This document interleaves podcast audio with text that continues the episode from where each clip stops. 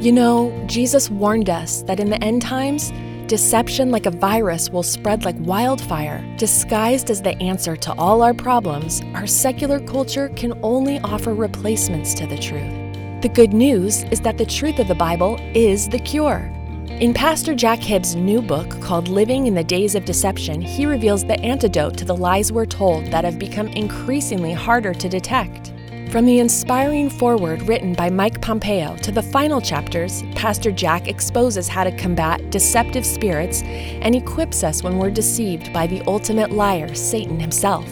Living in the Days of Deception by Jack Hibbs is a powerful must read, and when you order, you can bundle by getting the DVDs and a downloadable link for a gift of any amount at jackhibbs.com slash radio. That's jackhibbs.com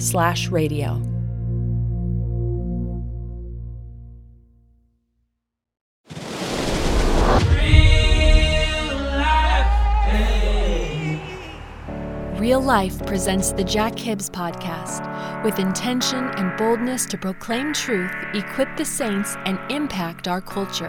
Hear this loud and clear. In fact, modern day liberal theologians hear this loud and clear. Those of you who are embracing replacement theology, let me say this to that heresy. If God does not fulfill every promise he has made to the nation of Israel, then we Christians have no promises at all.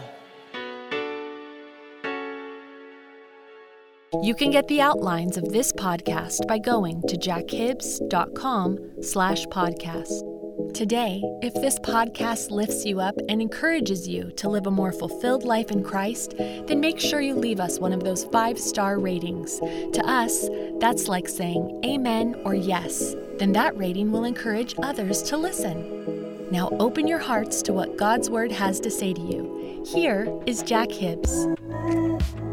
Jesus said regarding all things, remember in John 14, 1, let not your heart be troubled. So when you're hearing this message, you should get excited. So I don't know if you get excited. Look, with what's coming, you can either get run over by it, or you can understand that God has spoken to you about these things and you can get excited about it. Because, by the way, it's a big difference it's a big difference on how you understand or how you view Bible prophecy with this beautiful caveat built into it. It's a verse I think I've been using almost every week during this series. Luke 21 36, Jesus says to us, Be always on the watch. Pray that you may escape all that is about to happen and that you may be able to stand before the Son of Man. That is at his coming, his appearing. So, church, listen, I'm going to ask you to write these down. I'm going to give you a string of verses, and we're going to get into our points. Are you ready? I need to know. Can you say, repeat after me? I am ready. Number one, Titus 2.13. This is all preparatory. Titus 2.13. Looking for the blessed hope. Every believer within the hearing of my voice, you are to be looking, scanning, observing the horizon for what? The blessed hope. Let's see what it is and the glorious appearing. I'll argue with you today that it is not the coming of Christ, but the appearing of Christ. Big difference. The appearing of our great God and Savior. It's one and the same. He's one and the same, I should say. Who is it? Jesus Christ. This verse keeps cult members up late at night because it screams about the fact that the Christians to be watching constantly for his coming which means there's no warning per se exactly. And then, secondly, that he is the great God and Savior because the Bible teaches there is no second or third. No wonder why Jesus said, I am the way, the truth, and the life, and no man comes to the Father but through me. Why? Because he is our great God and Savior, Jesus Christ. That's the great, great verse that you ought to have over you. Number two, listen to this. This is very, very much fun.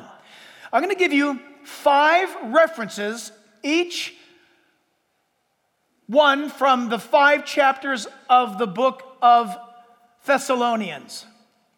When Paul preached in Thessalonica, by the way, on one of those maps, I, I, could have showed you where that is. Here's the thing though. When Paul came preaching the gospel, he came into the region of Thessalonica, and scholars all agree that he was there somewhere between three to four weeks. That's it. He preached, there were no Christians. He preached, pagans began to accept Christ. He set up a church and he moved on. And three to four weeks later, or sometime later, he writes them a letter, I should say. I think it was actually close to about a year. He writes a letter back to them because he heard that they were panicking, that they had somehow missed the last day's events. Notice this with me, and I'm going to make it pretty, what's the word, demonstrative. I will really let you know. Notice this, mark it down. 1 Thessalonians chapter 1 verse 10. Wait for his son from heaven. You are to be waiting. Whom he raised from the dead, even Jesus who delivers us from the wrath to come. You see the word wrath? You ought to circle that and you ought to say this is not talking about hell. This word has nothing to do with hell. This word has everything to do with God's wrath that's going to be poured out upon the earth for a Christ rejecting age or world. You need to know that. It changes everything if you understand that. They were panicking and they were afraid and they thought they missed his appearing and that they were going to be going through the wrath and the judgment of God. And Paul tells them, Nope. Or in Hebrew, it's lo, lo. I like that. Lo. Yes is can. Can. Lo? No. Paul, didn't we miss it? Lo. no, you didn't miss it. Keep looking, keep watching. 1 Thessalonians 2:19. Chapter 2, verse 19. For what is our hope? says Paul or joy or crown of rejoicing? Is it not even you in the presence of our Lord Jesus Christ at his coming? or at his appearing. Chapter 3, verse 13. He says, So that he may establish your hearts blameless in holiness before our God and Father at the coming of our Lord Jesus Christ with all his saints. How many of you know someone who died believing in Jesus? Raise your hand. They died believing in Jesus. They're coming back with him. That's the reference with all his saints. That's why you'll see in a moment, watch how this builds. It's going to explain what that means. What do you mean he's coming with all his saints? I thought you'd ask. Chapter 4, verse 13. But I do not want you to be ignorant or uninformed, brethren, concerning those who have fallen asleep, lest you sorrow as others who have no hope. For if we believe that Jesus died and rose again, even so God will bring, hello, with him those who sleep or died in Jesus. By the way, please remember, sleep is referring to their bodies, not their souls. There is no such thing in the Bible as soul sleep. That's a cultic view and it's unbiblical. Verse 15 For this we say by the word of the Lord, that we who are alive and remain until the coming of the Lord will by no means precede those who are asleep. Watch what happens, and this will prove the argument. What appears to be asleep? He's going to tell us. For the Lord himself will descend from heaven with a shout, with the voice of the archangel and the trumpet of God. And here you go the dead in Christ will rise first. Their bodies will pop up out of the grave. Pop up. have you ever seen a, have you ever, have you ever bought a, I mean, you don't buy these things very often, but when you do, it's kind of cool. When you buy a new toaster, when do you buy a new toaster, but like twice in a lifetime? One of the great attributes about a toaster is that when you put the toast in and you toast it for the first time, you better be ready. When that thing's done, that toast comes flying out of there. You can even grab it in a moment, in a twinkling of an eye. That toast comes shooting out of that toaster, according to the Bible, listen, God is going to shout the voice of the archangel the trumpet of God, and boom, like a toaster. Forest lawn, think about it, Rose Hills. Wow, look at that. There's going to be all these Pop Tarts coming up. Amazing. The Bible tells us, then we who are alive and remain shall be caught up, the word rapture, together with them in the clouds to meet the Lord in the air, and thus we shall always be with the Lord. Therefore, comfort one another with these words. That should be a great comfort. Listen, let's be honest. If you're a Christian, but you're, you're sleeping with Bubbles or Rocky, and God has been saying to you, you ought not to be doing this, or you're getting, you know, dabbling back into the old world of drugs, but now you believe in Christ, and Jesus is saying, come on, get out of that. We don't do that anymore. Or you're snooping around and looking in places you ought not to be looking, and the Holy Spirit says, You belong to me now, stop it. You know what? Listen. What's, what ought to be very comforting is when we say, Jesus could come back today. You always see the Christian who's not walking right with God. They go like this when you say, Oh man, I hope the Lord comes back today. And they go, Yeah? Okay, right on. really? They're a little nervous about it. Hey man, the Lord can come back today. The only time I see hesitation with that is at a wedding. Before I walk out here with the, with the groom to be, I said, Man, wouldn't it be great the Lord came back? Why don't we halfway down the aisle, the Lord comes back? And he goes, Oh, no. How about one more day? it's great. It's always, it's always fantastic. But the person that is the Christian not walking with God doesn't like to hear about this. But it's exactly what you need to hear. He could come back at any time. He wants you to love that hope also. And look, if you're not a Christian, you should just panic right now, right where you're at. I mean, we've got defibrillators and nurses and doctors all over this place. You ought to have a heart attack. You ought to just have a heart attack right now, because if you knew that you're one breath away from eternity called hell, you'd shut me up, you'd get up here, you'd get on your knee, you'd say, Get out of my way, stop talking, Pastor. I need to get saved now before something happens. Think about that. It's exactly. And then 1 Thessalonians 5 9. Five chapters, five exhortations about his imminent coming. For God did not appoint us to wrath, that is the wrath of Almighty God, his vengeance that's coming upon the earth, but to obtain salvation through our Lord Jesus Christ. That's great news. And so, in our current global situation, church, we see an awakening taking place. An awakening. I don't mean just spiritually, in all kinds of ways. This is how we know we're living in amazing days. When I say awakening, bear with me when I say Iran, Persia is awakening, China is awakening, North Korea at this hour is awakening, Russia is awakening. For the last four years, these players have been contained by large degree. You need to know that. So, number one, we look at this. In light of all that's going on, and we're seeing saber rattling, we're seeing an awakening all of a sudden of nations. Listen, right now as I speak to you, what is today's date? 24th. The 24th. Mark your calendar. Look at Jane's Defense Weekly. Go to those websites. Go to some of these websites. Uh, Go to the website Proceedings by the US Navy. Go to some of these websites and read some of the things that are going on. And you look around at the world, and all of a sudden, in the last seven days, there's been a bizarre global shift in the players I just mentioned to you a moment ago.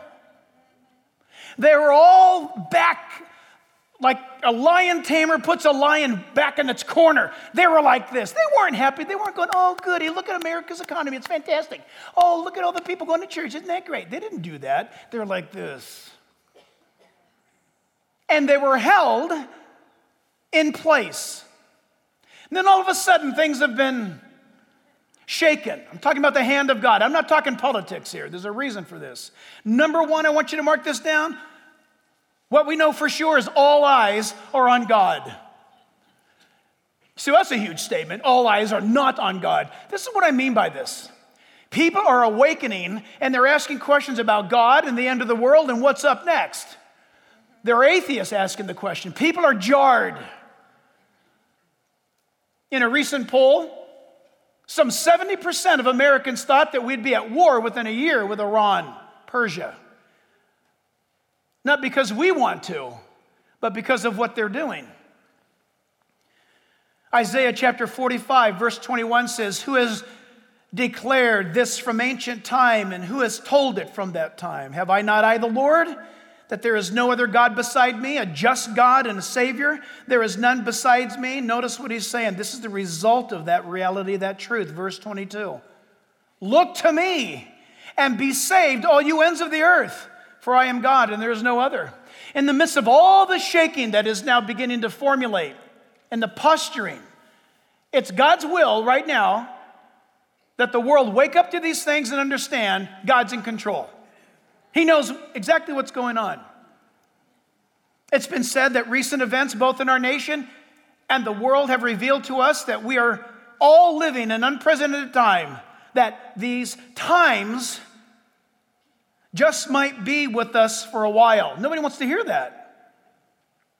But they're starting to make comments, they're starting to say things. And I've got news articles that I may or may not get to this week, but certainly by next week People are beginning to question everything, and so we should.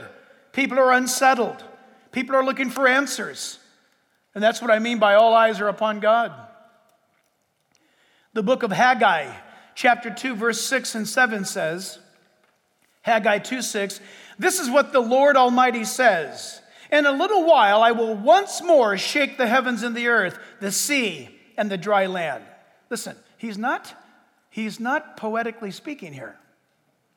This is not God writing a, a play, He means it.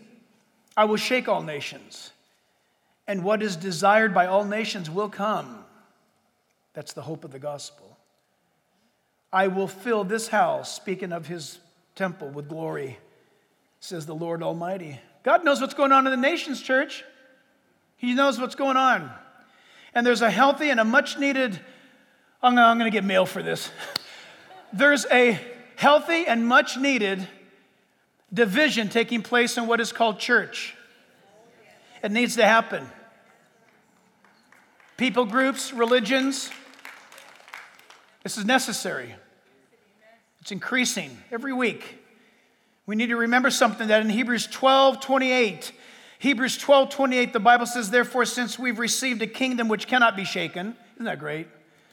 Uh, let me interrupt myself right here, right now. The world is shaking. Some people are shaking.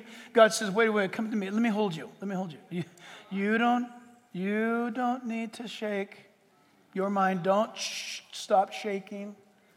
Our little dog, she never shakes, but for some reason last night, you know little dogs usually shake? She doesn't. Well, she was shaking. It's too cold for her. So, you know what? The moment we picked her up and held her, about a, it had to be, you know, a minute that she stopped shaking. She looked scared, but she was cold. There are people that are shaking today. They're Christians, they love the Lord, but doubt and fear has gotten into them, and they're shaking. And God is saying, Come here, come here, come here, come here. It's funny because He's saying, Come here. and so you need to let Him pick you up. And He says, Listen, I'm going to take care of you because my kingdom will never shake. But He goes on in the passage, that verse in Hebrews, he goes on and he says this Therefore, since we have received a kingdom which cannot be shaken, let us have grace by which we may serve God acceptably with reverence and godly fear. Oh my goodness, godly fear is an awesome thing. Godly fear is godly awe. It's, it means awe. Beautiful. For our God is a consuming fire. It's the will of God that you come to the saving, loving, and forgiving knowledge of Jesus Christ, our Lord and Savior. This is the will of God. All eyes on God. People are beginning to look, and so they should. Very important.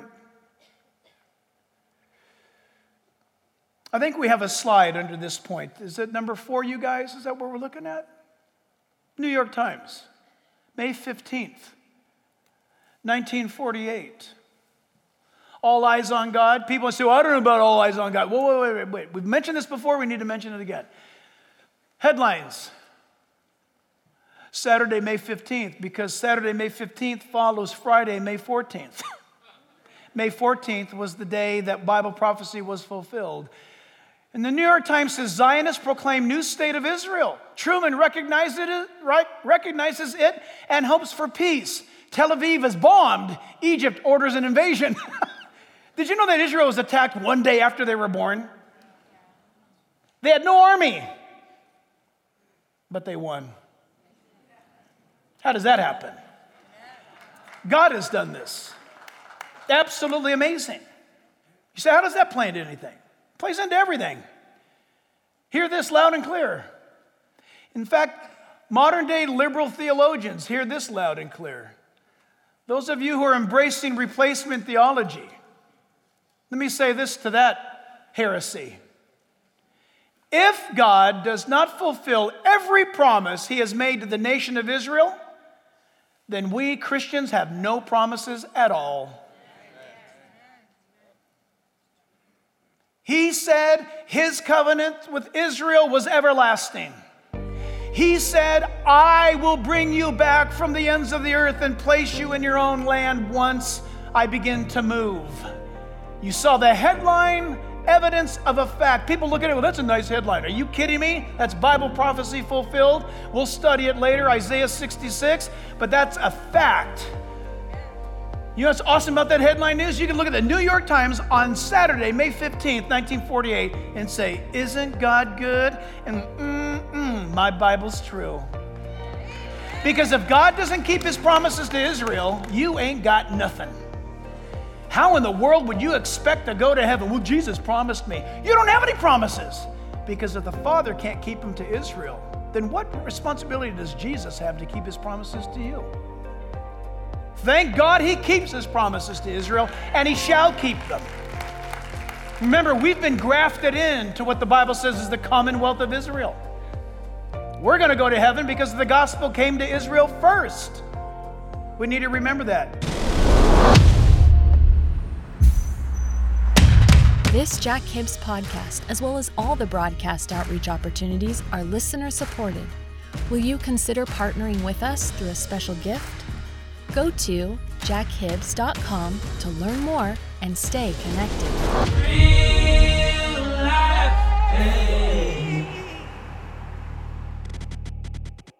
Prescription products require completion of an online medication consultation with an independent healthcare provider through the LifeMD platform and are only available if prescribed. Subscription required. Individual results may vary. Additional restrictions apply. Read all warnings before using GLP 1s. Side effects may include a risk of thyroid C cell tumors. Do not use GLP 1s if you or your family have a history of thyroid cancer. If you've struggled for years to lose weight and have given up hope, did you know you can now access GLP 1 prescription medications at trylifemd.com? We're now offering eligible patients online access to GLP 1s, the breakthrough prescription medication that can help you lose body fat and weight. Listen to what people are saying. It's fun to put on jeans that you couldn't get into six months ago.